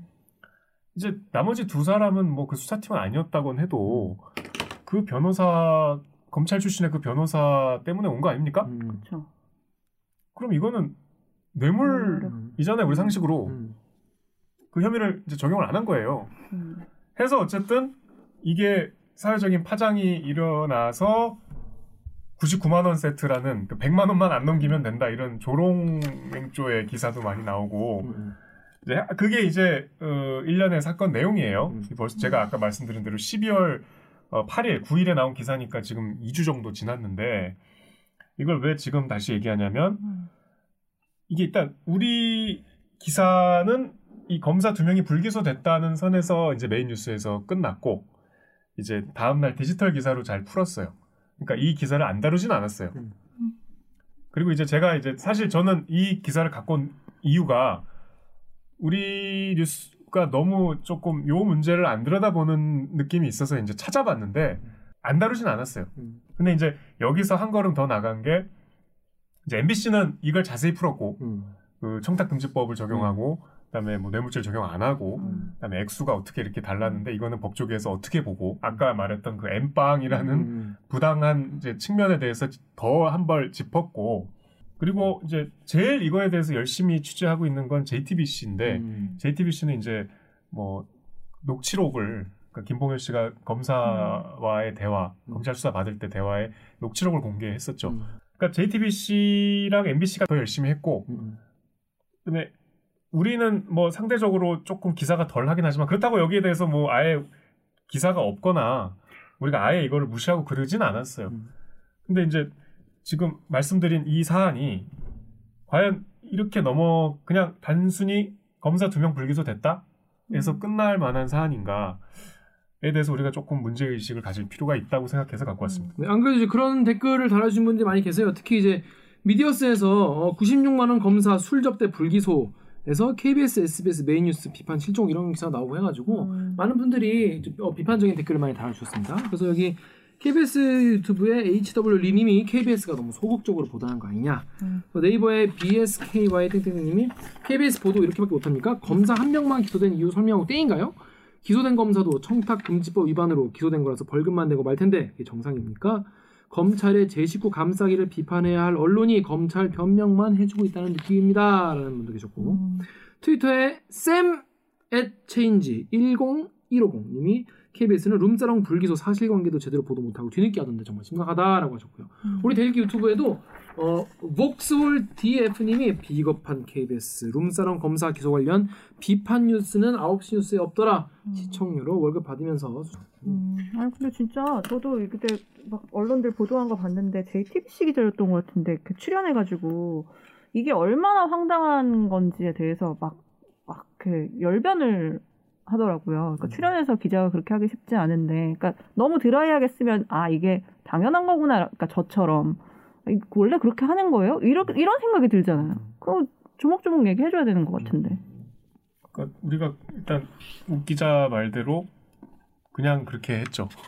무, 무미건조하게. 음. 근데 이제 여러분 어, 사실 시청자 여러분 어떻게 생각하세요? 그러니까 물론 뭐 우리 이제 그 댓글 읽어주는 시청자 분들은 이거에 대해서 더 깊이 들어가고 뭔가 분노할 부분을 더 제대로 알려주고 어떤 포인트를 더 짚어주고 이게 얼마나 황당한 일인가를 이제 설명해주는 보도가 괜찮은 보도라고 생각하는 분도 계실 거예요. 저도 뭐 어느 정도 동의한 바도 있는데 뭐 사실 저희는 이제 그 입사할 때부터 이제 그 이제 저널리즘은 이제 막 이렇게 팩트만 막 막 드라이한 팩트만 나, 이제 음. 나열을 하고 음.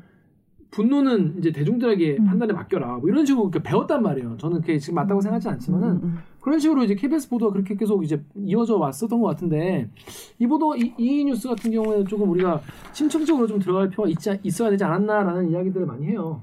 음, 내부적으로. 그쵸. 근데 이게 왜 그러냐면은 뉴스를 보고 이게 사전 지식이 있고 우리가 이걸 쭉 봐왔으면은 이거에 대한 가치 판단이 바로 될 수 있지만 음. 사실 이 뉴스만 보면은 그냥 드라이하게 팩트를 썼으니까 아 기소가 됐구나 불기소가 됐구나 끝이란 말이에요. 음. 여기에 뭐 어떤 문제 의식을 느끼지도 못하고 음. 왜냐면 사실 뉴스를 계속 챙겨보시는 분들도 있지만 워낙 하루에도 많은 이슈들이 쏟아져 나오기 때문에 금방 잊을 수도 있고 그게 묻혀가지고 못 볼 수도 있는 건데 음. 그런 뉴스를 어떤 이전에 있었던 얘기들을 설명을 해주지 않거나 좀 수상하다고 여겨지는 부분을 설명을 해주지 않으면 잘 몰라요. 음. 근데 그런 가치 판단이 안 되고 그럼 이런 되게 중요한 문제들이 그냥 흘러 지나가는 거잖아요. 음. 그러면은 음. 이게 뭐 바뀔 수가 있을까요? 그러니까 언론이 열심히 하는 것도 중요하지만 결국에는 받는 그러니까 이걸 보는 음. 시청자들 그리고 또 이제 독자들이 음. 어떤 사안인지 아는 것도 되게 중요한 일이라고 저는 좀 생각이 음. 들어가지고 그러니까 이제 제목을 일단 보면 그러니까 이게 뭐가 낫다는 건 아닙니다. 근데 극명하게 대조가 되는 게 우리 메인 뉴스는 제목이 어, 전 라임 수사팀장 기소, 검사 두 명은 불기소. 그게 제목이고 음. MBC는 검사 술접대 석연찮은 계산법, 침묵하는 검찰 이게 제목이에요. 음, MBC가 좀 각을 확실히 세워서 했죠. 그러니까 이게 아주 같은 사안을 좀 다르게 보도한 건데 우리 것도 팩트가 누락된 건 없어요 기사에. 그러니까 지금 이게 기사를 보면 예, 거듭 말씀드리지만 뭐가 낫다는 게 아니고 음. 이 사안을 바라보는 언론의 태도가 이게 좀 달랐어요. 음. 근데 이제 많은 분들이 이거는 조금 이렇게 기계적으로 어, 기소 불기소 여부를 제시하는 거에 그치면 조금 부족하지 않냐 이런 문제 의식도 갖고 계신 것 같아서 음.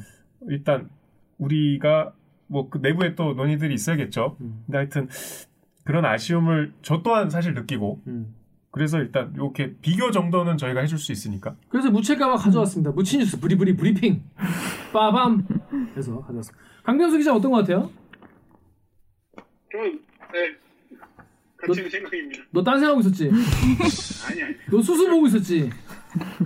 너 수술랑 놀고 있었지? 아니 아니. 어, 근데 저도 비슷한 생각이긴 해요. 근데 이게 어쨌든 그러니까 이게 디지털에는 사실 이 내용들을 좀 자세히 풀어 썼잖아요. 음. 아까 말한 것처럼 뭐 내용을 누락한 게 아니라서 뭐 제가 이게 어떤 과정을 거쳐서 이런 판단을 내리게 됐는지를 알 수가 없으니까 음. 말하기가 조심스러운 부분이 있긴 한데 음. 이런 거는 사실 언론이 짚어줘야 되는 부분이긴 하잖아요. 만약에 그냥 불기소가 두 명이 됐다라고 하면은 불기소가 두 명이 되는 과정에서 얼마나 황당한 일이 엠빵을 나누는 이런 황당한 일이 있었으면 사실 이거는 진짜 우리가 매 대들기 2년 넘게 하면서 정말 많이 주적으로 삼았던 법기술자들의 법기술자. 놀린 거잖아요. 맞아 맞아. 이게 정말로 민주주의를 저는 퇴보시키는 짓이라고 생각하거든요. 어? 그런 분들의 행동에 대해서 다시 한번 짚고 가고 이거 이렇게 하면은 최소한 이게 이걸로 처벌은 할 수 없어도 욕은 먹고 가야 돼. 그래서 이게 다 기록으로 남아서 만약에 이게 나중에 정말 상식선에서도 말도 안 되는 걸로 어느 순간 받아들여지면 30년 뒤에라도 이거 정말 당신들 그때 잘못한 거야 라고 기록으로 남겨야 되는 거기 때문에 언론이 짚어야 되는 거라 생각이 돼요. 음. 그런 면에 있어서는 이제 아쉬운 부분이 있는데 뭐 어쨌든 간에 우리가 분명히 기사를 안 쓴 건 아니니까 음. 근데 그좀 예. 이게 이제 리포트가 아까 제가 말씀드린 그런 좀 드라이한 편이었고 음. 다음 날 해당 기자가 정재호 기자가 음. 자세히 풀어서 디지털 기사를 썼어요. 음. 아, 잘 썼어요. 음. 내용이 딱 음. 일목요연하게. 음. 근데 그쵸. 제목이 일단 115만 원 대 96만 원, 55만 원이 가른 기소 여부 이게 음. 제목이고 어, 이제 김 기자가 뭐 그래픽을 인용해 주겠지만 아주 이해하기 쉬운 요 그래픽으로 음. 수- 딱 보면 이해가 되게 했어요. 근데 이제 여기까지는 참 사실관계를 이해하기가 쉬운데 이제 이 설명이 여기서 끝났어. 음. 그리고 이제 MBC 기사는 MBC 기사 좀잘 됐다 쓰는 게 아니라 좀 대조를 하는 거예요. MBC 기사 리포트가 하도 이걸 먹어가지고. 대법원 판례는 어떻다. 음. 비용 구분이 불분명할 때만 이렇게 엠빵을 한다. 음. 그리고 범사들의 처벌 범위를 최소화하려고 수사팀이 꼼수를 쓴 것처럼 보인다. 음. 이렇게 좀 한 발 더 나간 해설 문장이 들어가요. 음. 이게 이제 차인데 음. 우리가 많은 분들이 종편과 팟캐스트 유튜브에 많이 의존하고 좋아하시잖아요. 음. 그 공통점은 어떤 이런 현안에 대해서 해설을 해주잖아요. 음. 음. 그러니까 기자가 가장 경계해야 되는 음. 이제 여러 가지 매체들이죠. 음. 왜냐하면 그 해석에 이제 주관적인 어, 판단이. 개입되면서 팩트가 흐려지기 때문에 뭐 오염된다고 하죠. 굉장히 정파적인 음. 관점에서 왜곡되는 경우도 음. 종종 있기 때문에 그렇죠, 그렇죠. 그러면 그걸 가장 경계해야 되는데 음. 저는 그걸 경계하고 사람들이 정말 팩트를 올바르게 듣고 판단을 할 수 있도록 언론이 보도를 하려면 이런 거는 해설을 해줄 필요가 있다고 생각해요. 음. 어떻게 하면은 정파적으로 오염되지 않게 해설할 수 있죠? 그러니까 55만 원이 가른 기소 여부하면은 아 55만 원이 기소를 갈랐구나잖아요. 음. 55만 원이 기소를 가른 판단 자체가 상당히 부당하다고 법리적으로 볼 수 있는 관점과 음. 그 다음에 실제로 그렇게 법조계에서 보고 있는 시각들 이런 것들까지 같이 제시를 해줘야죠. 음. 그게 얼마나 황당하고 좀 자의적인 사건인지를 우리 기사를 보면 좀 이해하기가 어려워요. 다음에 정재구 기자 한번 불러가지고. 정재구 기자 아시죠? 몇 번 나왔으니까. 근데 요런 기사 같은 경우에는 그 검찰의 입장과 반대되는 입장만 해설해주면 돼요. 왜냐? 기사 내용 자체가 검찰 입장이니까. 응. 그러니까 그러니까 이유가 검찰 입장이니까. 그렇죠. 그냥 그렇게 기- 기소를 하는 거 자체가 검찰 입장이야. 음. 그렇기 때문에 이걸 반박하는 입장도 씌워주면 딱 그게 밸런스 맞는 거예요. 음. 오히려 그렇지 않나? 예를 들어서 검찰 입장에 누가 봐도 맞, 맞으면 논란이 안 생기겠죠. 음. 그럼 그냥 기사 법- 검찰 입장만 내면 돼. 근데 논란이고 이상한 사람 있다. 그럼 이상하다고 생각하는 사람의 입장만 씌워주면 돼요. 왜냐?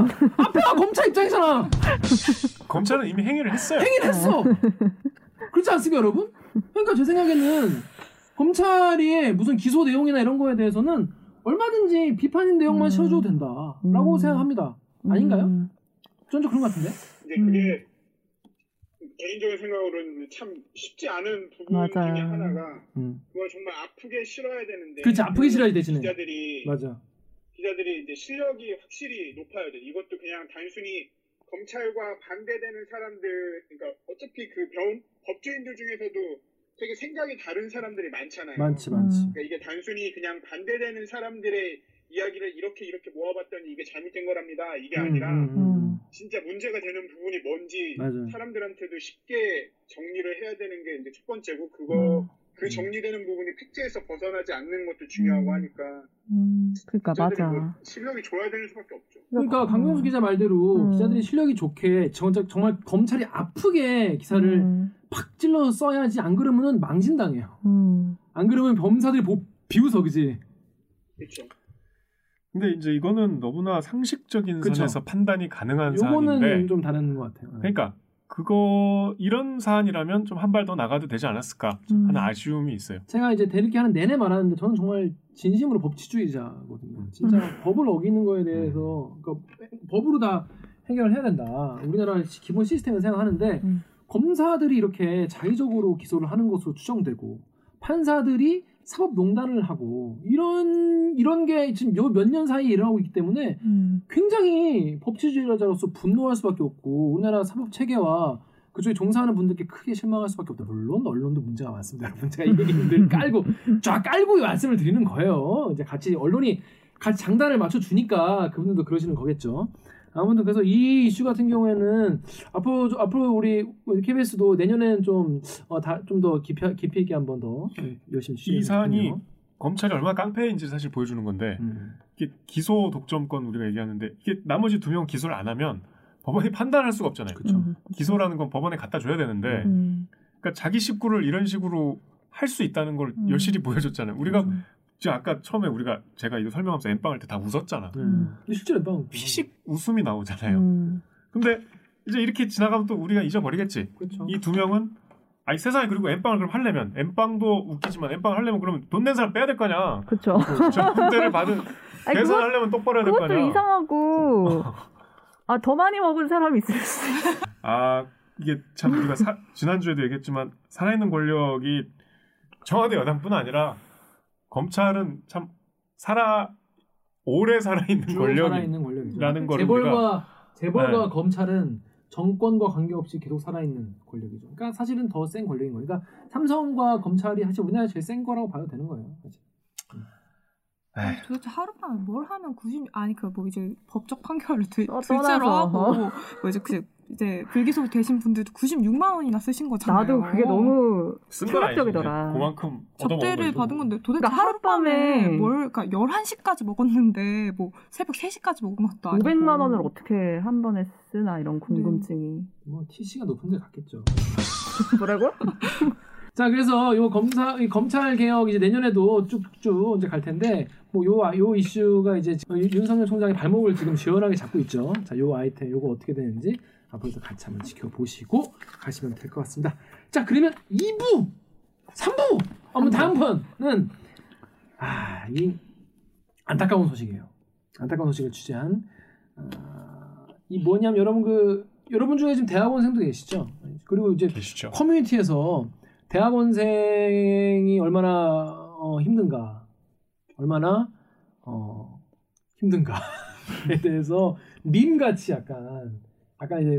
반 좀 자조적인 그런 게 많이 나와요. 대학원생이었잖아요. 그죠? 대학, 전 대학원생이었기 때문에 그걸 잘 알아요. 그 대학원 도서관을 대도관이라고 하는데 그 대도관 문을 딱 열면은 그 무거운 그 분위기가 있어요. 음. 뭔가 그 노량진보다 심해요. 노량진 안 가봐서 잘 모르겠어요. 근데 노량진은 그래도 젊음이 있잖아. 맞아 젊음이 있다. 아니, 대도관에는 젊음이 없어. 뭐 대학원생이나 고시생이나 비슷하지 나이는. 아, 아니 대도관 왜냐면 노량진의 분들은 여차하면 틀 수가 있잖아요. 뭐 이렇게 취업으로 틀 수가 있어. 근데 여기 분들은 고였어. 고여서 유학을 가냐, 음, 유학을 못 가냐, 음. 아니면 뭐 박사를 따냐 이번에 통과가 되냐 안 되냐 가지고 정말 인생이 정말 어떻게 될지 모르는 근데 나이는 이제 30대가 이제 좀 넘어갈랑 말랑한 이런 분들의 그 중압감이 있어요. 음. 그, 그 마음을 좀 알아요. 엄청난 무거운 공기. 그 무거운 공기 있어 대학 대학원 도서관에. 넌 어떻게 알아? 전 주변에 공부하는 친구들이 많으니까. 음. 그래서 이게 음. 사담이지만 아직까지 봉건 시대의 권력이 유일하게 작용하고 있는 분야는 개인적으로는 대학이라고 생각합니다. 왜? 정말 철저하게 교수 아래. 아, 교수와 조교 사이? 이 교수, 네, 교수님들에게 달려 있고 하기 때문에 정말 생사 여탈권을 쥐고 있다는 말이 딱 맞죠. 도비분들 불과 얼마 안 됐잖아요. 인본 사건. 그렇죠. 네. 음. 아우 더러운 얘기 하지 마. 노란 딱지 본다.